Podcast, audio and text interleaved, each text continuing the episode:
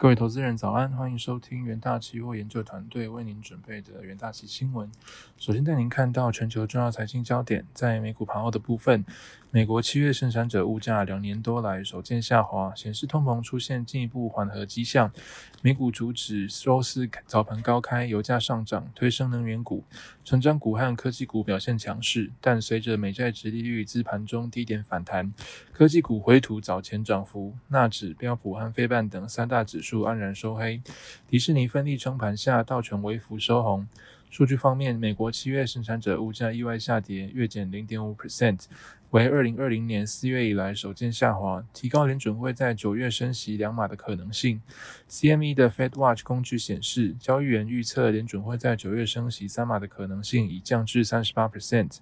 收盘，美股道琼指数上涨零点零八 percent。S M P 五百指数下跌零点零七 percent，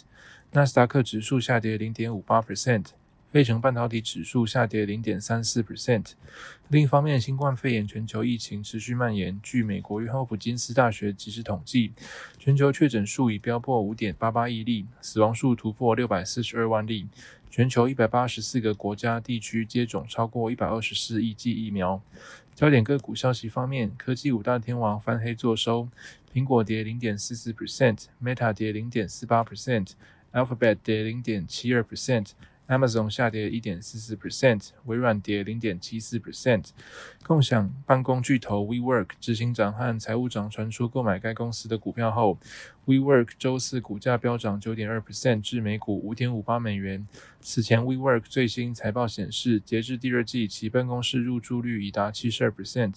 恢复至二零一九年底疫情发生前的水准。智慧音箱生产商 Sonos 暴跌二十四点九 percent 至每股十七点零九美元。Sonos 公布第三季财报业绩不佳，受到美元汇损与通膨影响消费者情绪，营收年减一点八 percent 至三点七一亿美元，远逊于市场预期，同时还下调全年财测。再来带您看到纽约汇市，继昨日重贬于一 percent 之后。美元指数周四继续承压，尾盘小幅收低，对通膨没有料想那么高的预期，促使交易员重新调整未来的升息压注。日元未延续昨日强劲涨势，尾盘小跌。纽约尾盘追踪美元对六种主要货币的 IC 美元指数小跌零点零八 percent，盘中一度跌逾零点五 percent，随后收复大部分跌势。其他货币方面，欧元对美元汇率报一欧元兑换一点零三二美元，英镑对美元汇率报一英镑兑换一点二一九九美元，澳币对美元汇率报一澳币兑换零点七一零二美元，美元对日元汇率报一美元兑换一百三十二点九九日元。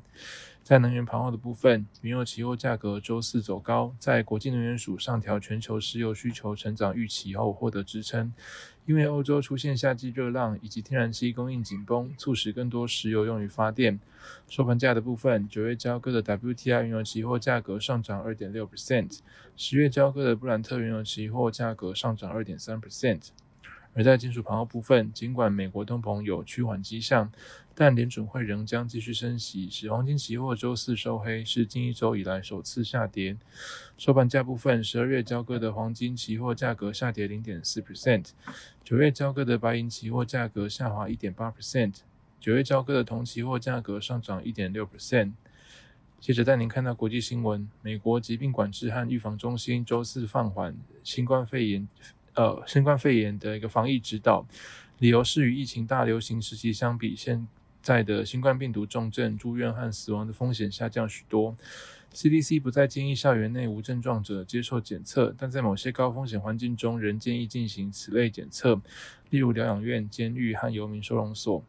第二则国际新闻，《华尔街日报》周四援引知情人士消息报道。美国证券交易委员会正在调查避险基金 Melvin Capital Management 的风险控制与投资人讯息披露问题。